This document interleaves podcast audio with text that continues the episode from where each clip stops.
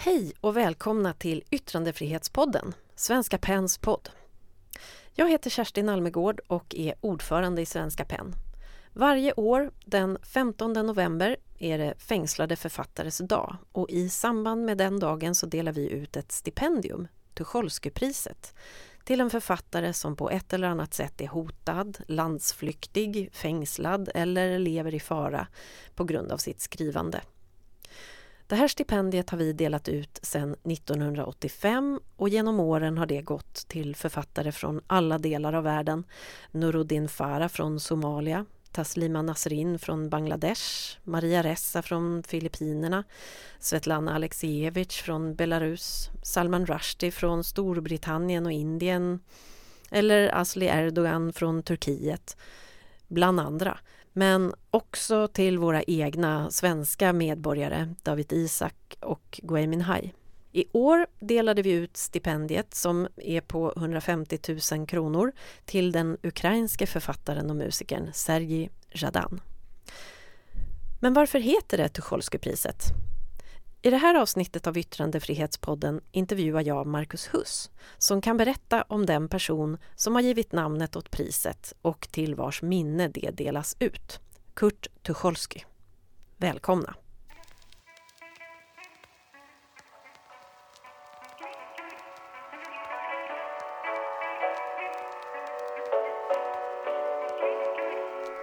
Vi börjar med att välkomna dig.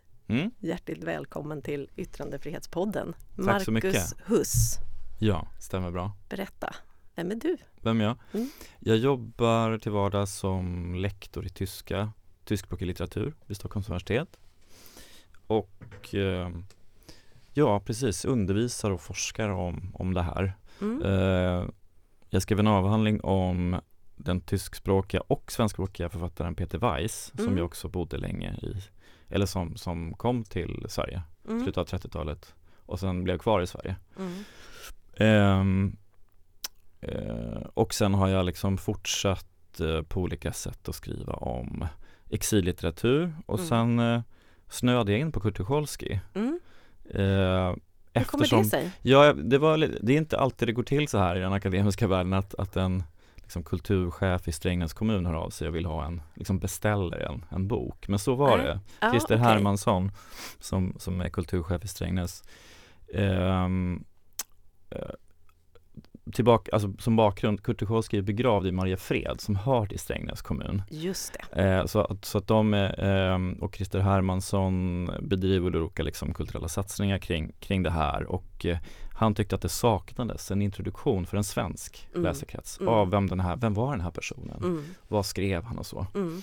Eh, så då kom vi i kontakt med varandra och mm. jag tyckte det lät jätteroligt att skriva en sån Det är liksom en populärvetenskaplig eh, bok som ska tilltala en, en liksom bredare läsekrets mm. samtidigt som eh, som den också ska vara lite fördjupande. Så att det var roligt att och skriva något sånt för en bredare publik. Just och inte bara en, liksom en smal eh, liksom vetenskaplig tidskrift som kanske inte så många som läser. Nej, just det, precis. Men hade du då när du blev kontaktad, hade du själv kommit i kontakt med eh, Kurt Tucholsky och uttalar jag hans namn rätt när jag säger Kurt Tucholsky? Ja, absolut. Ja. Nej, jättebra uttal tycker ja, jag. Tack ska du ha. Ja, Tucholsky, absolut. Jo, men jag kände till honom och jag hade läst liksom enstaka så här, dikter och sånt. Eh, han skrev ju jättemycket olika sorters texter mm. och, och är ett liksom känt namn. Jag visste också att han hade skrivit en bok som hette Schloss Gripsholm, alltså Gripsholms slott. Mm. Jag hade mm. inte läst den. Jag visste, jag hade också eh, jag varit i Mariefred och då liksom ser man en skylt där det står att okej, okay, här ligger han begravd lite längre bort. Mm. Och sen vet man att det är en massa tyska turister som besöker den här graven. Och så. Mm. Men mer än så var det inte. Så att eh, jag tyckte det var liksom ett spännande tillfälle att fördjupa mig. Och sen mm. blev det eh, liksom mer och mer intressant. Ja. Just hans tid i Sverige eh, och hur det Ja, eh, vad det hade för, hur, hur det påverkade hans skrivande. Mm och vilka liksom kretsar han rörde sig i här. Och så. Just det, ja, ja det är jättespännande och det ska vi ju verkligen komma in på. Jag tänker ändå att vi börjar i mm. hans hemland mm. och från början. Vem var han? Eh, precis, Nej, men han föds 1890 mm. i stadsdelen Moabit i Berlin. Mm. Eh, så det här är under tyska kejsardömets Mm, tid, mm. som är ganska ung ett ungt kejsardöme som, som utropas 1871. Det är första gången som det finns liksom en, en sammanhållen tysk stat. Mm. Innan dess så har det varit de här liksom olika furstendömena och kungarikena Mm. och, och sådär. Mm. Och det är också en eh, ganska auktoritär stat med imperialistiska ambitioner och det liksom leder ju sen fram till, eh, det är inte bara Tyskland men, men såklart eh, Tyskland bidrar till det, första världskrigets utbrott. Och, och så d- han föds in i det här sammanhanget. Eh, eh, Berlin, han växer delvis upp i Stettin som är tyska Pommern, då var den tyska Pommern i, Okej. vid Östersjökusten, Ja. men också i Berlin. Eh, familjen är eh, tyska judar, eh, de har ganska gott ställt, liksom sekulärt tysk-judiskt borgerskap. Mm. Eh, och han, eh, tack vare det här så kan han också plugga vidare. Han utbildar sig till jurist, Mm. han disputerar till och med Mhm. i, i juridik Mhm. 1914. Okej. Så samma år som första världskriget bryter ut. Ja. Men Vad är hans eh, område inom juridiken? Vet du det? eller? tydligen ett special, ja, ja nu har jag liksom läst om boken Ja. inför det här samtalet, Ja. så kommer jag ihåg det. Eh, specialfall inom hypotekslagstiftning, att man tar lån. Okej, ja. det var Ehm, verkligen en specialare. Ja. Verkligen. Ja. Men vid det här laget när han disputerar så är det, står det klart liksom att det är inte jurist han ska bli. Han, han är journalist, han är Ja. skribent, författare. Eh, och det är det han vill bli. Men tack vare, det är en väldigt viktig bakgrund som han har, att han har de här juridiska specialkunskaperna. Mm.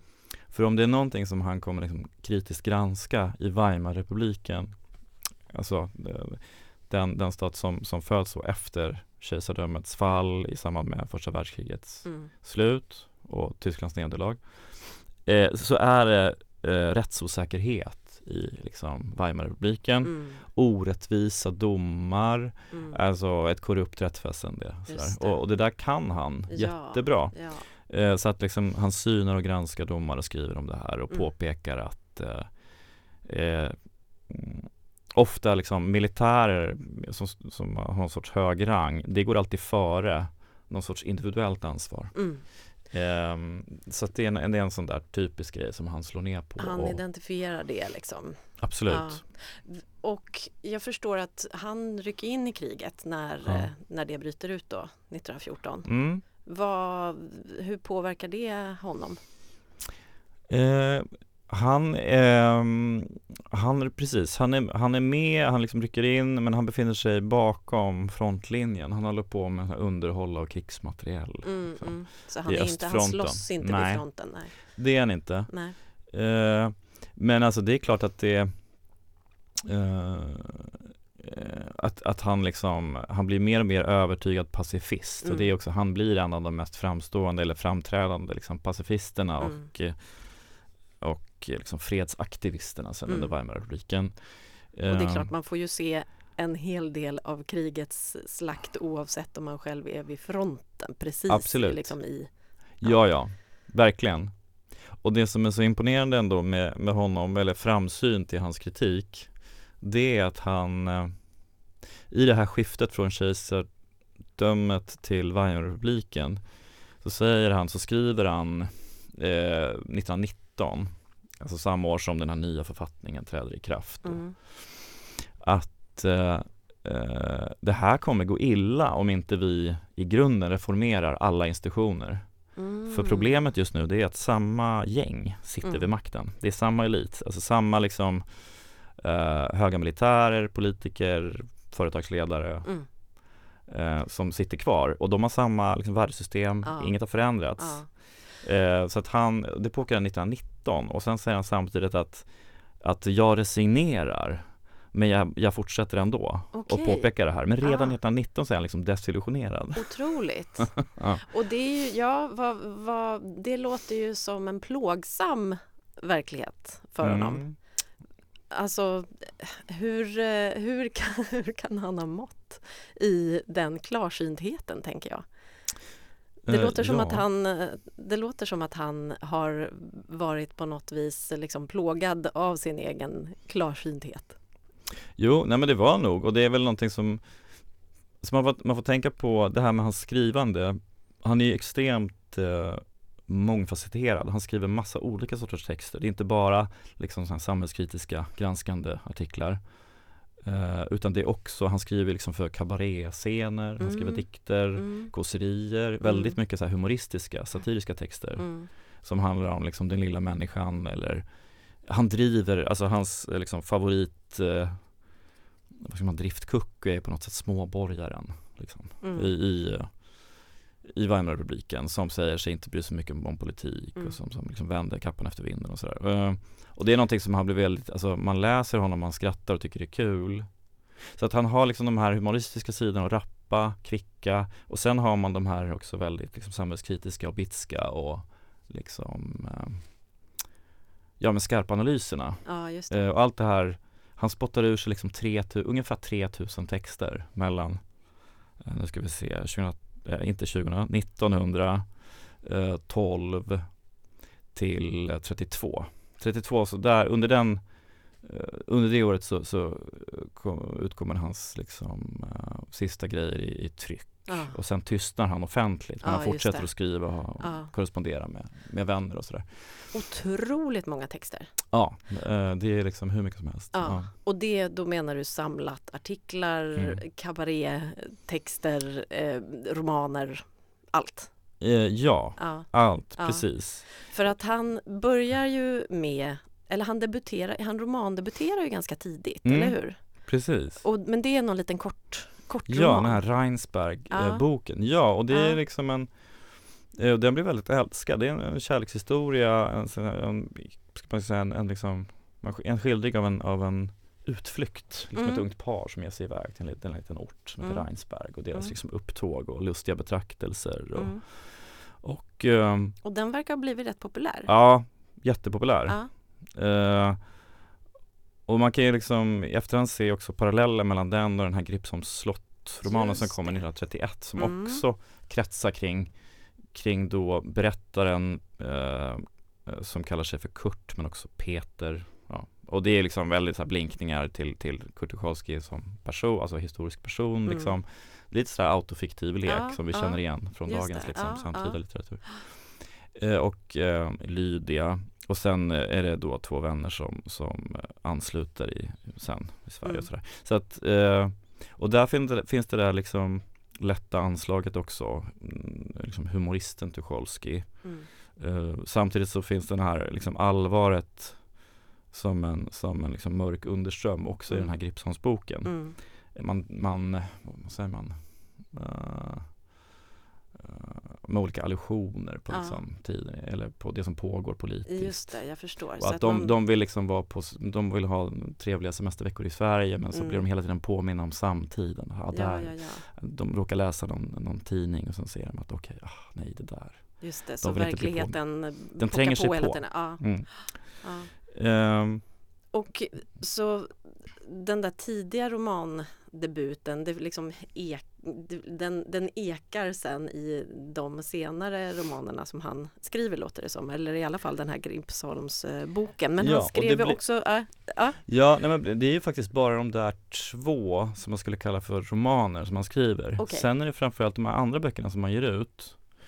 Det är textsamlingar mm. uh, i olika varianter. Så och är det med hans samlade artiklar ja. och sådär från, från tidskrifter? Exakt. Ja. Och det har jag inte sagt men, men eh, det är framförallt en tidskrift som han både han är redaktör för periodvis men också den kanske mest störst lysande, starkast lysande stjärnan liksom bland skribent eh, mm. stallet. Mm. Det är Die Weltbühne, eller ja. världs, världsscenen. Då. Världsscenen ja. ja. Som, som var en eh, väldigt viktig och uh, läst uh, veckotidskrift, så här, frihetlig vänster, bred samhälls och kulturtidskrift. Mm. Eh, och det roliga är där att han medverkade liksom i eget namn, men sen hade han också fyra pseudonymer. Eh, för att han skrev så himla mycket och han tyckte att eh, vi måste ha lite variation bland skribenterna. Men sen blev de här liksom Ja, eh, pseudonymerna är ju väldigt tydligt också pseudonymer. Ah, alltså okay. Theobald Tiger, eh, Kaspar Hauser, Peter Panter. Ignaz Frobel och sen Kurt mm. Ja. Och de har liksom också, det blir som, han skriver om det också, att de här får liksom egna liv nästan. Mm. Det blir mm. som karaktärer. Ah, Okej, okay, så de har ändå olika röster de Absolut. här olika pseudonymerna? Ja, ah. och de skriver olika sorters texter. Ah, alltså, okay. Vissa skriver såna här korta lustiga betraktelser kring mm. olika saker. Andra är liksom lite mer filosofiska, mm. djuplodande Eh, återigen, eh, eh liksom, har han skrivit eget namn eller kanske den här Ignaz Frobel då är det mer liksom politiskt samhällskritiskt. Ah, okay. Så att det är som olika personor. Ja, vad intressant. Masker som han Just tar på sig. Ja, det låter ju nästan som att alltså, om man ska producera så enormt mycket text mm. eh, Alltså det låter ju nästan som ett maniskt eh, mm. skrivande. Kan ja. han ha gjort, hunnit med mycket annat under den här perioden när han skriver så mycket för Vältbyne? Eh, ja men det var väldigt mycket det han gjorde och sen någonting som jag skriver i min bok det är också om hans eh, eh komplicerade, rätt stormiga kärleksrelationer. Mm. Eh, det verkar ju ha varit också ett tema i hans liv. Ja, verkligen. Ja. Eh, och väl, han liksom ambivalenta, lätt liksom såriga eh, mm. relationer till kvinnor. Mm. Ehm, men det blev, jag tyckte det var intressant att skriva om, inte minst då med tanke på hans tid i Sverige för att Eh, det var framförallt tre eh, kvinnor som också liksom är arbetskamrater, kompanjoner och liksom disku, alltså diskussionspartners. Mm. De blev extremt viktiga för honom, liksom praktiskt materiellt men också liksom som, som liksom andligt, som, mm. som själsligt. Eh, som hjälpte honom och de kanske man inte riktigt brukar uppmärksamma Nej. i så hög grad. Nej. Eh, Då att, tycker ja. jag att vi ska göra det nu. Ja. Vad, vad hette de och ja. en kort beskrivning av vilka de var för jag tänker att mm. eh, de måste ju verkligen ha påverkat eh, hela andan. Skrev de också för mm. tidningen? Men den som, man äh, har ju min lilla bok här. Mm. Äh, på framsidan så ser man ett fotografi på Kurt Tucholsky och Lisa Mattias. Mm. Äh, Lisa Mattias hon var också skribent, journalist. de hade lärt känna varandra på en fest i Berlin, inbjudna av Bertolt Brecht bland annat. Alltså det var verkligen den tidens liksom, kulturelit i mm. Berlin. hon var frånskild, hade två barn. men då, de hade lärt känna varandra, de inledde en kärleksrelation. Uh, Kurt Tucholsky var fortfarande gift med sin dåvarande fru Mary Ge mm. Gerold mm. Tucholsky. Men i praktiken så var liksom äktenskapet över. De hade separerat. Ja, typ. men de hade ändå väldigt mycket kontakt. Mm. Uh, ja, det är den här Lisa Mattias som, som introducerar honom till Sverige kan man mm. säga. Uh, 28, 1928 så är de i, i Kivik mm. på besök. Mm. För att Lisa Mattias har via sin första man, sitt första äktenskap, här, kopplingar till Sverige. Hon har också tysk-judiskt påbrå. Mm. Ehm, precis, och Kurt Tucholsky han är väldigt angelägen då vid den här tiden på att hitta liksom en en lugn plats någonstans i liksom Östersjöregionen. Han är väldigt eh, eh, ja, men han, han, tycker verkligen om vad ska man säga, det Östersjölandskapet. Det har väldigt mycket att göra med hans barndom där mm, vid, vid mm. kusten. I Pommern där? Eh, ja, precis. Ja. Stettin och liksom också Berlin och han, han har väldigt kärlek till de här liksom, nordtyska dialekterna. Det är också någonting mm. som, som, som tar ganska stor plats i den här Gripsholms slottsromanen. Mm. Hur som helst, så han är på jakt efter en sån ja, kanske en sommarstuga där han kan skriva och få vara i fred och mm. inte vara liksom i det här storstadsberlin eller för den delen i Paris där han mm. har varit många år ja. med, med frun Mary eh, på 20-talet som korrespondent. Ja, nej men och så tack vare Lisa Mattias så, så kommer han då i kontakt med, med Sverige och eh, 1929 så beger han sig på jakt helt enkelt efter ett ställe där han kan liksom slå sig ner ett och skriva i fred. Ett ställe i lugn och ro. Ja. ja. ja. Och eh, han har inget körkort, hon har körkort, hon har också en mm. bil mm. eh, som hon älskar, som hon döper till eh, Lotchen 2. Mm -hmm. Eh, alltså till, Lot, lilla Lotta? Typ. Ja, ja, och till saken hör att, att Lotchen det är en sån där person som dyker upp i Kurt texter och kåserier. Ja. Och det är helt klart liksom grundar sig i henne, eller hon är förebilden, liksom mm. föremålet. Mm. Och, och det är en sån där också lek med, med läsekretsen att, att han liksom skriver väldigt mycket om den här personen och sen frågar sig folk, okej okay, det här är här Kurt nya tjej? Intressant. Aha, liksom. ah, okay, ah. Och hon skriver i sin självbiografi som kom ut på 60-talet att det här var väldigt eh, bra för henne för att det gav henne massa nya journalistiska uppdrag. Mm. Man ville liksom ge henne plats då. Och hon var också flitig skribent. Ah. Eh, hon skrev väldigt mycket om eh, hur det är att åka bil som, eh, köra bil som kvinna i Europa. Hon åkte ut på liksom roadtrips och skrev om hur det är och recenserade liksom. Eh, det finns en recension av vägatlasar, tyska ah, vägatlasar ah. Liksom, på 20-talet. Coolt, vilken modern kvinna! Väldigt modern, hon liksom mm. det här nya idealet, den mm. nya kvinnan. Mm. Väldigt mycket. Mm. Eh, hur som helst, de kör runt i Sverige och hamnar i Mariefred. Yeah. Och, eh, och med, med, hjälp av henne då så, så hittar de eh, den här Villa Fjälltorp som han kommer hyra i sex månader. Mm. Eh, är det och, där han också skriver denna roman? Inte än faktiskt, Nej. men han är inspirerad såklart. Ja. Eh, där är Grifsons slott och där är mm. Mariefred och mm. den här så det är eh, där han samlar sin inspiration då för, ja, för den romanen som sen ska komma? Precis, han ja. skriver den sen när han har eh, bytt, han har flyttat till Hindås mm. utanför Göteborg. Mm. Och det är, där, det, är han, det är det som kommer bli hans fasta liksom mm. Eh, ja, det är där han är folkbordförd helt ja, enkelt. Eh, fram till sin död 1935. Mm. mm.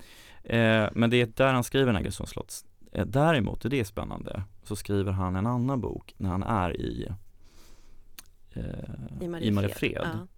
Och det är eh, kanske, vid sidan av Gustavs slott så är det nog hans mest berömda bok som heter Deutschland, Deutschland über alles. Ja. Tyskland, Tyskland, vårt Tyskland. Ja. Eller överallt då. Ja. Um, och den mm. verkar ju ha eh, förargat Ja, alla, annan. alla blev arga. alla blev arga. Berätta om den, för att han, det, sen börjar det ju bli ganska dramatiskt. Mm. Eh, jag tänker han, han blir tvungen att lämna Tyskland och han blir liksom statslös och så vidare. Det, mm. Men nu går jag kanske händelserna i förväg, men, eh, men berätta. Ja, precis. Den här, det är ju då eh, collagebok, alltså det är fotografier eh, som har, som har eh, liksom valts ut ur olika tidskrifter och tidningar mm. eh, av honom och John Hartfield som var en konstnär och surrealist eh, och fotograf då eller? Och fotograf, ja, ja precis. Ja. Och sen, hade, sen har de bilderna fotona försetts med kortare och längre texter av Kurt mm. Och det är också delvis sånt som han har publicerat tidigare mm. men också nya texter då. Eh, och det är en liksom väldigt polemisk satirisk vidräkning med, med hela Weimarrepubliken. Mm. Och där är liksom grundackordet är att det här är bara en demokrati på pappret. Mm. I själva verket så så är det samma gamla gäng, auktoritära gäng som, som sitter det. på makten. Apropå hans blick för juridiken och rättsväsendet ja. och hans erfarenheter från att se vilka som ledde eh, ja, precis. I, inom militären och Ja, och i politiska eliten och sådär. Ja. Men det handlar också väldigt mycket om, om, om de liksom helt hårresande klasskillnaderna i Weimarrepubliken mm. mellan fattig och rik. Mm. Och, och eh, det finns också, alltså det är liksom väldigt effektiv, om man säger tydlig politisk propaganda, att han liksom bilder på eh, Ja men det, det är liksom en text där det står eh, eh, någonting om hur viktigt det är med demokrati och sen ser man att, att liksom härskap och tjänstefolk har olika ingång, alltså mm. ingångar till ett mm. hus. Eller så, mm. eller så jämför han statens utgifter för eh, högt uppsatta militärers pensioner och sen eh, bredvid det så är, den, så är det eh, då siffror kring hur många eh, i, ett, i ett arbetarhushåll som måste dela på liksom 40 kvadratmeter. Alltså mm. så att det är mm. liksom sådana här stora, stora skillnader ja. som finns och och som inte liksom passar ihop med, med den här retoriken. Just det. Så det, det här är verkligen samhällskritik och samhällssatir, ja, låter det som. Absolut. Eh, jag förmodar att titeln då, Deutschland, Deutschland über alles, är, är ironisk. Absolut, det är det ju. Ja. Eh, och just med det här liksom självförhärligande, liksom patriotiska, mm. eh, som, som är väldigt närvarande, inte minst liksom, vad ska jag säga, högerradikala eller också konservativa politiska kretsar. Mm. Eh, som, där det finns en väldig revanschism också efter första världskriget. Ja, Versaillesfreden. Versaillesfreden mm. ja, för där blev ju Tyskland ganska så utblottat. Absolut, ja. man var ju tvungen att betala väldigt höga liksom, skadestånd eh, och sen fanns det också man, man, officiellt så tog man ju sig på sig skulden för det här kriget, att Tyskland var liksom eh, det land som, som hade förorsakat det här mm. också. Det mm. fanns ingen annan eh, annat land som bar någon skuld för detta och det var någonting som liksom, det var någonting, ing, inga politiska politiker var ju liksom överens riktigt om någonting med varandra men man var nästan alla var överens om att det här var en orättfärdig, ja. liksom ett orättfärdigt avtal och, mm. och man var väldigt kritisk mot det här. Sen fanns det också den här berömda så kallade dolkstötslegenden som, som, som spreds mm. av, mm. av höga militärer och, och liksom ja, men nazister mm. och eh, eh, nationalister. Mm. Där man, Berätta om den. Ja, men som i korthet gick ut på att Tyskland hade inte alls förlorat på slagfältet utan man blev förrådd. Och vilka förråddes man av då? Ja, det var ju såklart socialdemokrater och judiska bolsjeviker i konspiration mm. som då hade skrivit under de här avtalet eh, bakom ryggen mm. på militären. Mm. Så då var det liksom att ja, men vi har blivit förrådda, vi har inte alls förlorat. Eh, huvudfienden är eh, vänstern och judarna ja, liksom, som, ja. som kollektiv. Just det, just det. Eh, så att eh, apropå det här Tyskland, du, du nämnde ju det att det här blev ju väldigt mycket uppståndelse kring den här ja. boken och många ja. var kritiska och eh, också hatiska. Mm. Det var framförallt en, eh, ett eh, liksom, fotokollage med text som fick stor uppmärksamhet. Mm. Där det är bild på liksom högt dekorerade militärer, ett gäng. Och sen står det en text under som lyder eh, djur som betraktar dig. Liksom. Man liknar de här vid djur. Mm. Det intressanta är att, att Kurt sa sen i efterhand själv att han tyckte att ja, men det är inte jag som hittade på det här, det var, det var John Hartfield och jag tycker att den här satiren är lite klumpig. Ah, okay. Man förolämpar djuren. så det var också ganska roligt sagt. Men det, eh, men det här var ju någonting som gjorde eh, liksom reaktionära krafter och inte minst nazistiska krafter liksom helt rosenrasande mm. och ledde också till liksom helt öppet antisemitiska attacker på Kurt Tucholsky. Ja, liksom. mm. Alltså det verkar ju som, för den här utkom 29, ja, 1929. 29. Ja. Mm. Och eh, mitt intryck av den här perioden är mm. att debattklimatet i Tyskland ja. är helt eh, galet, alltså ja. otroligt uppskruvat. Där kan man snacka om polarisering. Ja. ja. ja. Absolut, jo men så är det ju. Och... Är han med och liksom driver också den här, eh, alltså det här polariserade klimatet skulle du säga? Eller, eller, eller är han bara en, en av alla på något vis? Han blev ju beskylld för det uh, också uh, av uh, liksom vänsterröster. Mm. Alltså att eh, en vanlig kritik, alltså såklart så blev liksom konservativa krafter, nationalistiska, nazistiska, de var ju då väldigt kritiska och liksom ha, öppet hatiska ofta mm. mot, mot Kutykowski. Mm. Men sen blev han också kritiserad på vänsterkanten för att vara bara eh, peka på problem och inte erbjuda någon vision för framtiden. Att det mm. var bara en sorts negativ kritik att han också snöade in för mycket på Tyskland och han såg inte att liknande strukturer finns det också i andra länder. Ah, liksom. okay. mm. Men det var också, han sågs ju också som en, eh, han blev kritiserad av eh, eh, judiska grupper, liksom kanske nationalistiskt sinnade judiska grupper som tyckte att så här, han, han förstör för oss alla. Han, ah. det var en eh, eh person som jag inte glöm, jag har glömt hans namn, men en företrädare för en sån gruppering som sa att en Tucholsky ger upphov till 10 000 antisemiter. Oj. Så att man liksom mm. också skuldbelade honom, mm. det var liksom mm. hans fel att det, mm. för att han, han ger oss ett dåligt rykte. Ja, ja, ja. ja. Eh, så att han var liksom attackerad från alla håll kan så man han, säga. Det låter som att han var en kontroversiell Han var extremt röst. kontroversiell, ja. ja. ja. Och han var ju också en sån som inte han eh, var ju väldigt polemisk. Han, han eh, generaliserade ofta. Han uttalade sig om tysken och om mm. judarna. Mm. Alltså han, mm. han hade ju ett sånt sätt att mm. uttrycka sig som var väldigt tillspetsat. Mm. Det låter som att den allmänna retoriken den använde också kanske han då? Ja men delvis, eh, absolut. Eh, men, men som sagt, det är också, det var inte någonting som på något sätt bara han orsakade. Som du nej, säger så var nej. det ett extremt uppskruvat debattklimat. Det var ju också, pågick en väldigt intern strid inom vänstern i stort. Det var liksom ja, men, kommunister mot socialdemokrater där också socialdemokrater ofta betraktades som eh, eller utmålades som var liksom borgerliga avfällningar mm. eller eh, och sen får man ju hålla i minnet att, att, att liksom de socialdemokrater som eh, tidigare satt vid makten samarbetar ju också med högerradikala frikårer ja. eh, som, ja, som var liksom i princip laglösa mm. militärer mm. som skulle hålla de här kommunistiska eh, grupperna i schack. Just det. Och det var någonting som också Kurt Tucholsky liksom kritiserade att, mm. att uh, socialdemokrater uh, gör gemensam sak med mm. de här mm. krafterna. Mm. Det kan aldrig gå. Mm. Uh, det kan aldrig liksom leda till något bra. så, att, så att det var ju extremt vad ska man säga, fragmenterat och, och komplicerat och uppskruvat skulle på, på alla sätt och vis. Ja, skulle du säga att han pekar på liksom dubbelmoral eller hyckleri var det än befinner sig så att säga. Han, han hittar det hos alla och då ha, måste han ja. peka på det. Jag tror att han hade en väldig talang för att hitta sådana smärtpunkter, mm. absolut. Mm.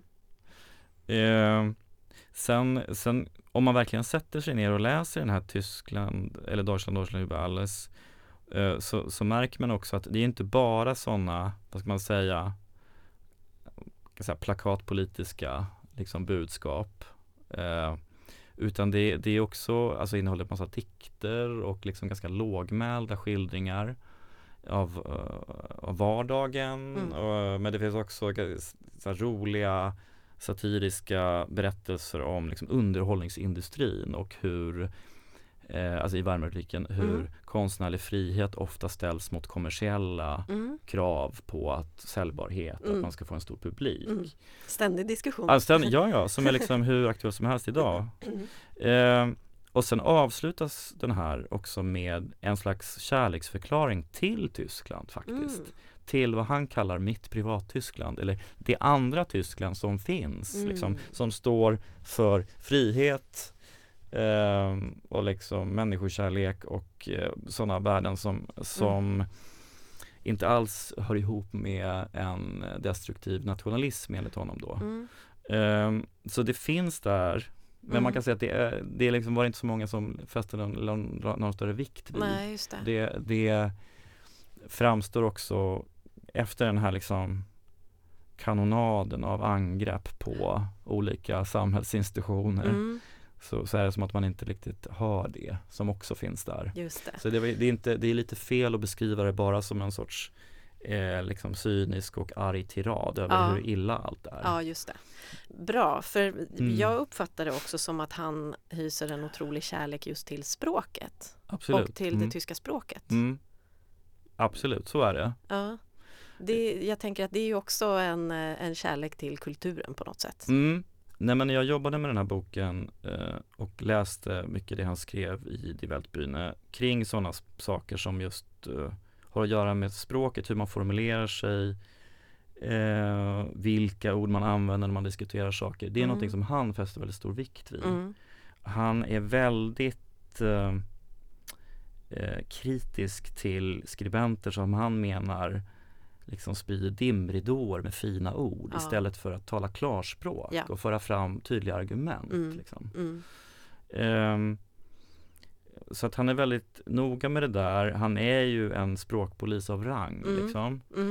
Uh, samtidigt så, så är han ofta upptagen vid hur, liksom, hur mannen på gatan talar och han älskar att skriva om olika slanguttryck mm. och ord och så. Mm. Uh, eller liksom dialektala register som han, alltså en språklig mångfald som han tycker är vacker och som Just han vill det. lyfta fram. Ja.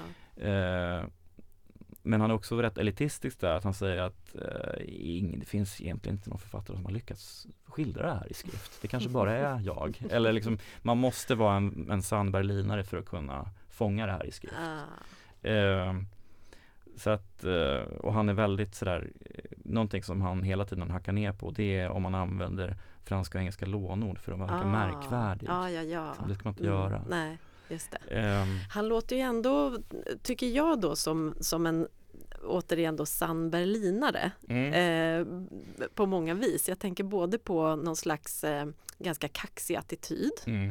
eh, men också att man verkligen är en del av sin omvärld. Mm. Enormt att, att det liksom är ett kulturellt centrum, att man har kontakt med väldigt många andra länder, andra storstäder. Han, Absolut, och han själv verkar ju också ha rest otroligt mycket. Han bodde mm. i Paris. Mm. han bodde vidare. länge så länge, han var ju frankofil. Ja, ah, han var verkligen. frankofil? Ja, ah, okay. han gick i mm. fransk skola i, Mm. i Berlin. Mm. Eh, och han såg väl också att Frankrike stod för eller fransk kultur stod för någonting annat Mm. än den eh, liksom, nationalistiskt sinnade liksom det, det, den tyska utvecklingen så, så Ja. att säga.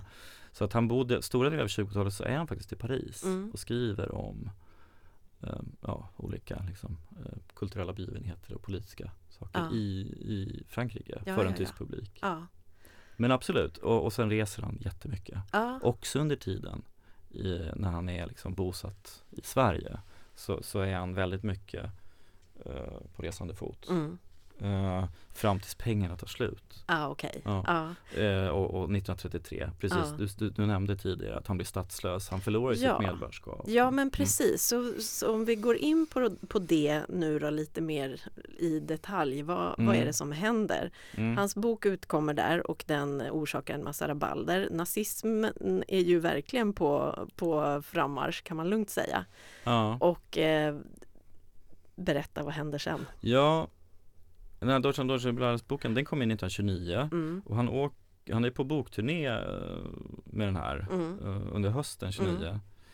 I Eh, Tyskland men också i- utomlands. I Tyskland, Ja. ja. Och det är då, då är det också någon, någon mobb som klår upp en person som de tror är Tucholsky men det är Oj en då. förväxling. Så att han är väldigt utsatt Mm. över den här tiden. Mm.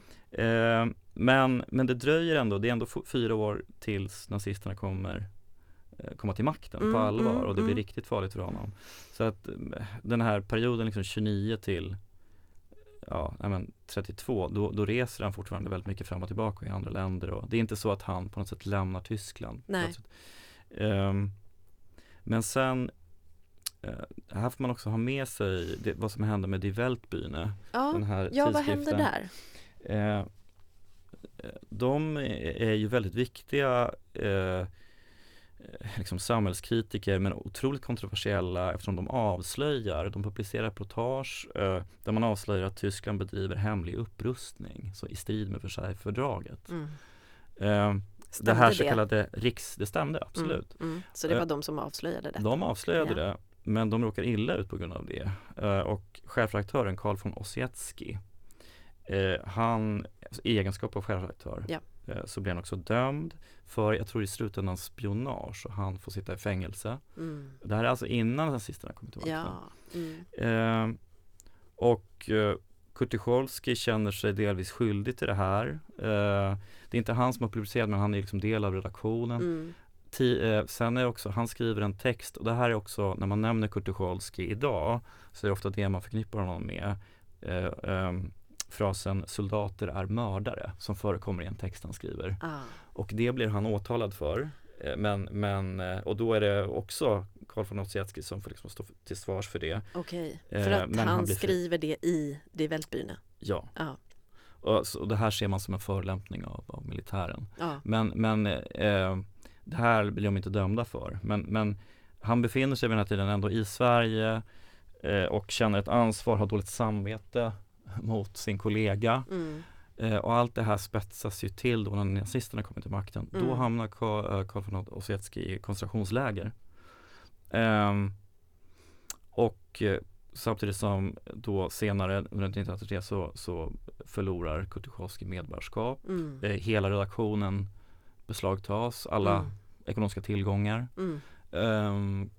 Mm. Um, Tucholsky får inga inkomster längre för sina böcker. Så Nej. liksom pengarna tar slut. Ja. Och från, det, från den punkten så är han beroende av, av kompisar som ger honom pengar och inte minst till exempel då Hedvig Müller, en, en, en kvinnlig bekantskap då, nära vän som också, de har en relation under hans sista år som Mm. också eh, skänker pengar till honom. Ja. Ehm, och, Också så att- en av de här kvinnorna som om. absolut, Mm. en, en läkare i Zürich som han har träffat under en sanatorievistelse där. Mm. Mm. Eh, Det är också någonting som präglar hans liksom, sinnelag. Han har hälsoproblem, Ja. bihåleinfektioner Ja, återkommande Ja. som plågar honom och som liksom Mm. Ehm, Ja, nej men det, så det här med det Weltbühne eh, och processen mot tidskriften också sen att man kastar honom i koncentrationsläger Mm. och sen eh, samtidigt så, så startar en kampanj för att man vill eh, ge honom Nobels fredspris. Ja. Han nomineras till det mm. och Kutjovskij är också inblandad i det här. Mm.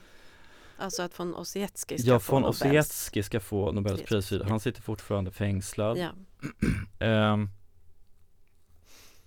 och uh, det som händer då är att Knut Hamsun mm. publicerat ett angrepp på Ossietzky på grund av att han har blivit nominerad.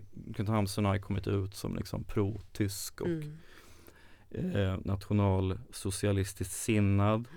Och det här är någonting som gör Kurt fly förbannad. Knut Hamsun har varit en litterär idol för honom mm. och nu gör han så här. Ja.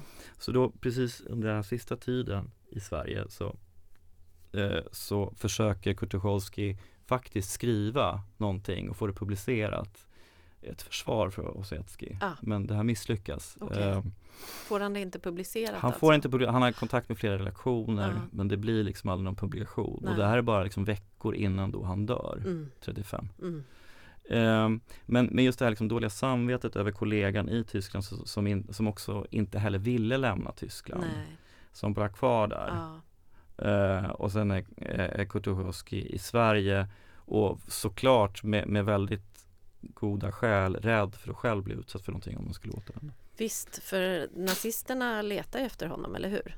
Ja, han är ju, han är liksom en av huvudfienderna, ja. liksom hatobjekten, ja. Kurt mm. mm. Um, Hur mm. känd är han i Tyskland då? Under den tiden. Alltså, för här i Sverige så upplever jag mm. att han inte är ett så stort namn. Nej. Eh, hur stor var han vid den tiden och, och hur känd är han i Tyskland idag? Alltså hur, hur ser man på hans namn? Mm. Nej men han var ett jättestort namn i, i Weimarrepubliken. Mm. Eh, läst, liksom älskad och hatad. Eh, och det är väldigt spännande vad som också händer med hans eftermäle i det som är ett delat Tyskland då under efterkrigstiden. Eh, det är någonting som jag tar upp i min bok, hur han eh, liksom i Västtyskland tenderar att läsas som liksom den här eh, humoristen, satirikern också, mm. någon som, som kan skildra liksom den lilla människan mm. och, och sådär. Medan i Östtyskland, i DDR, från officiellt håll så lyfter man fram honom som antifascist, som mm. liksom socialistisk eh, eh, motståndsman, mm. typ så. Mm. För att det passar ihop med, ja. med den officiella ideologin. Mm. Eh, och det finns forskning kring det här, eh, just den här hur man liksom man, man väljer den Tucholsky som passar de egna ideologiska liksom, föreställningarna. Ja. Um, men han fortsätter, alltså den här Gripsholms slott-boken är jag vet inte hur många hundratusentals exemplar som, som liksom finns där ute. Mm. Eh, ständigt nya upplagor också mm. idag. Mm. Eh, och som sagt en stridsström av tyska turister som alltid åker ja. till Mariafred och besöker ja. den här graven. Ja.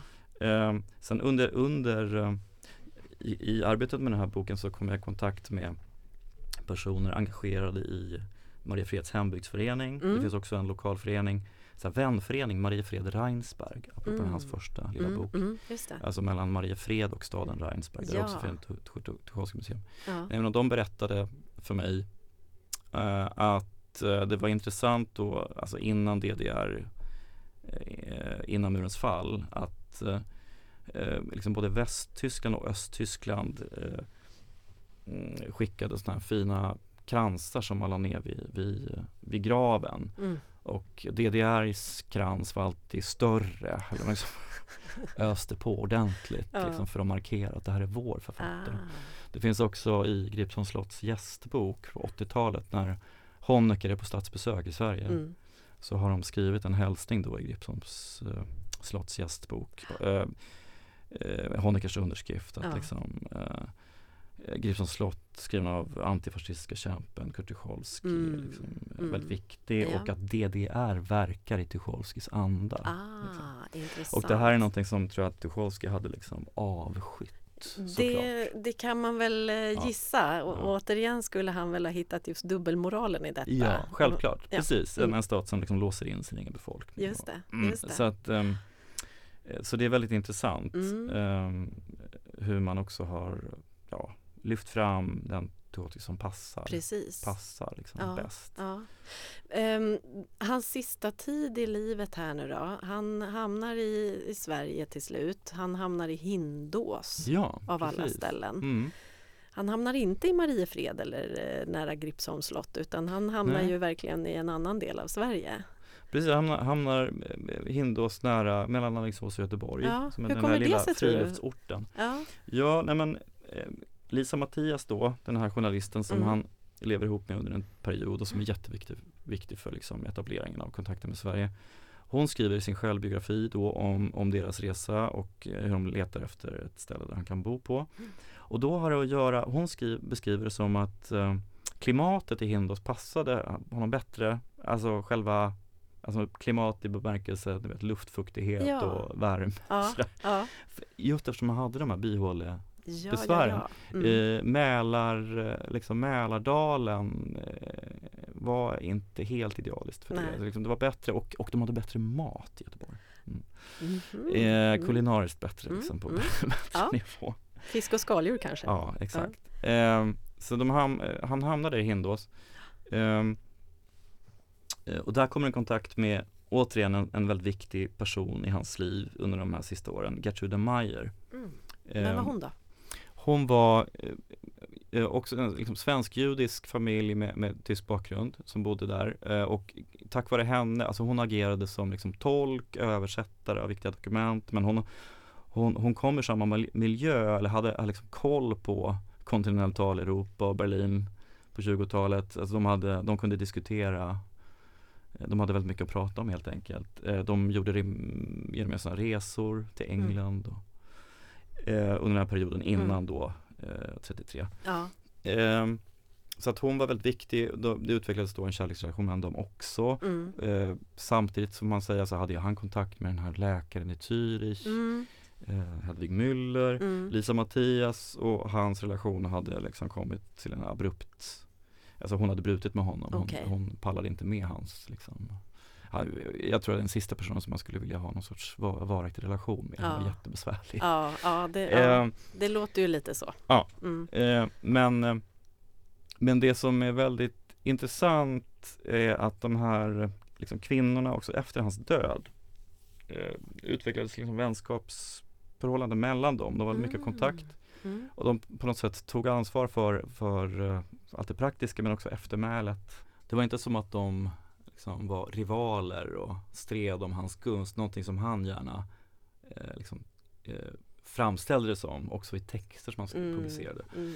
Eh, utan de eh, snarare liksom nätverk eh, som ansträngde sig för att, att liksom få det här att, att gå ihop Mm. praktiskt då att hans begravning skulle äga rum på rätt sätt. Och sen Mm. hade de också en kontakt efteråt. Och som sagt, eh, Lisa Mattias skrev en egen självbiografi och berättelse om sin relation med honom. Eh, just för att hon också tyckte att eh, eh, hur man framställde Tucholsky i den historiska forskningen var liksom felaktig och Mm. förenklad. Mm. Och, och hon vill liksom korrigera det helt Ja, enkelt. jag och det är ett väldigt intressant perspektiv Ja. som man får i hennes bok från 60-talet. Då. Mm.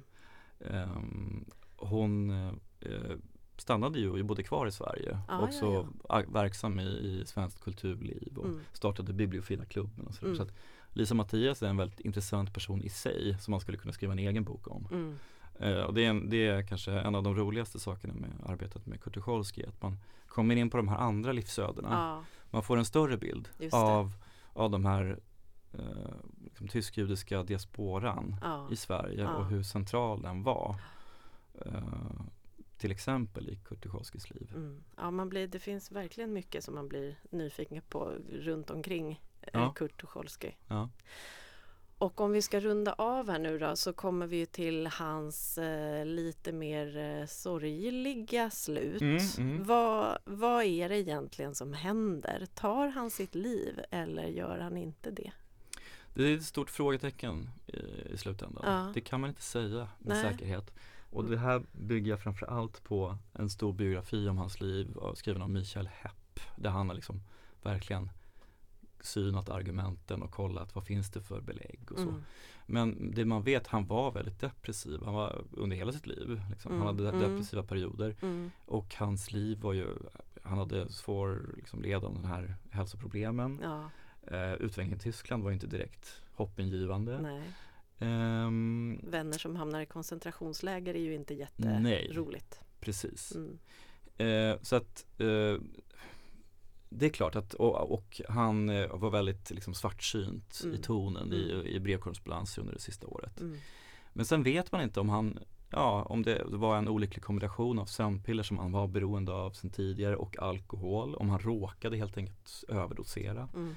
Mm. Eh, eller om det var liksom ett självmord i affekt och sådär. Eh, det jag skriver om att det ofta, alltså det passar ihop med någon sorts hjältegloria, att liksom han, han är liksom den antifascistiska martyren som tar sitt liv. Mm. För han har försökt i liksom över 20 års tid att varna för utvecklingen. Sen mm. går det inte. Mm. Han är liksom en svensk avkrok. Ja. Orkar inte längre. Just. Men jag tror att det är lite mer komplicerat än så. Ja. I slutändan vet vi inte. Nej. Eh, vad som hände. Nej. Det, det finns också sådana, och det är verkligen bara spekulationer, att han skulle ha blivit eh, mördad av någon nazistisk agent och sådär. Men, men jag tror att det är liksom trots allt lite fria fantasier. Det, det, finns inga belägg för något sånt. Nej, nej. Uh, ja. Mm. Så det, där får vi helt enkelt fortsätta att uh, undra. Ja, lite så. Mm. Uh, men kanske framförallt tycker jag läsa, läsa det han faktiskt skrev. Ja. Och det finns ju den här fina antologin eller texturvalet i svensk översättning mm. från 2016, en nyutgåva. Mm. Tyskland, vårt Tyskland mm. som den heter då. Mm. Eh, och sen kan man läsa min bok. Just mm. precis. Och berätta, vad heter den? Eh, Utsikt över Gripsholms slott heter Just den. Det. En essä om Kurtuchowski. Precis. Mm. Den eh, passar vi på att varmt rekommendera. Ja, det vore kul om fler läste den. Ja, Absolut. ja mm. verkligen. Varmt tack Marcus. Ja, men tack själv.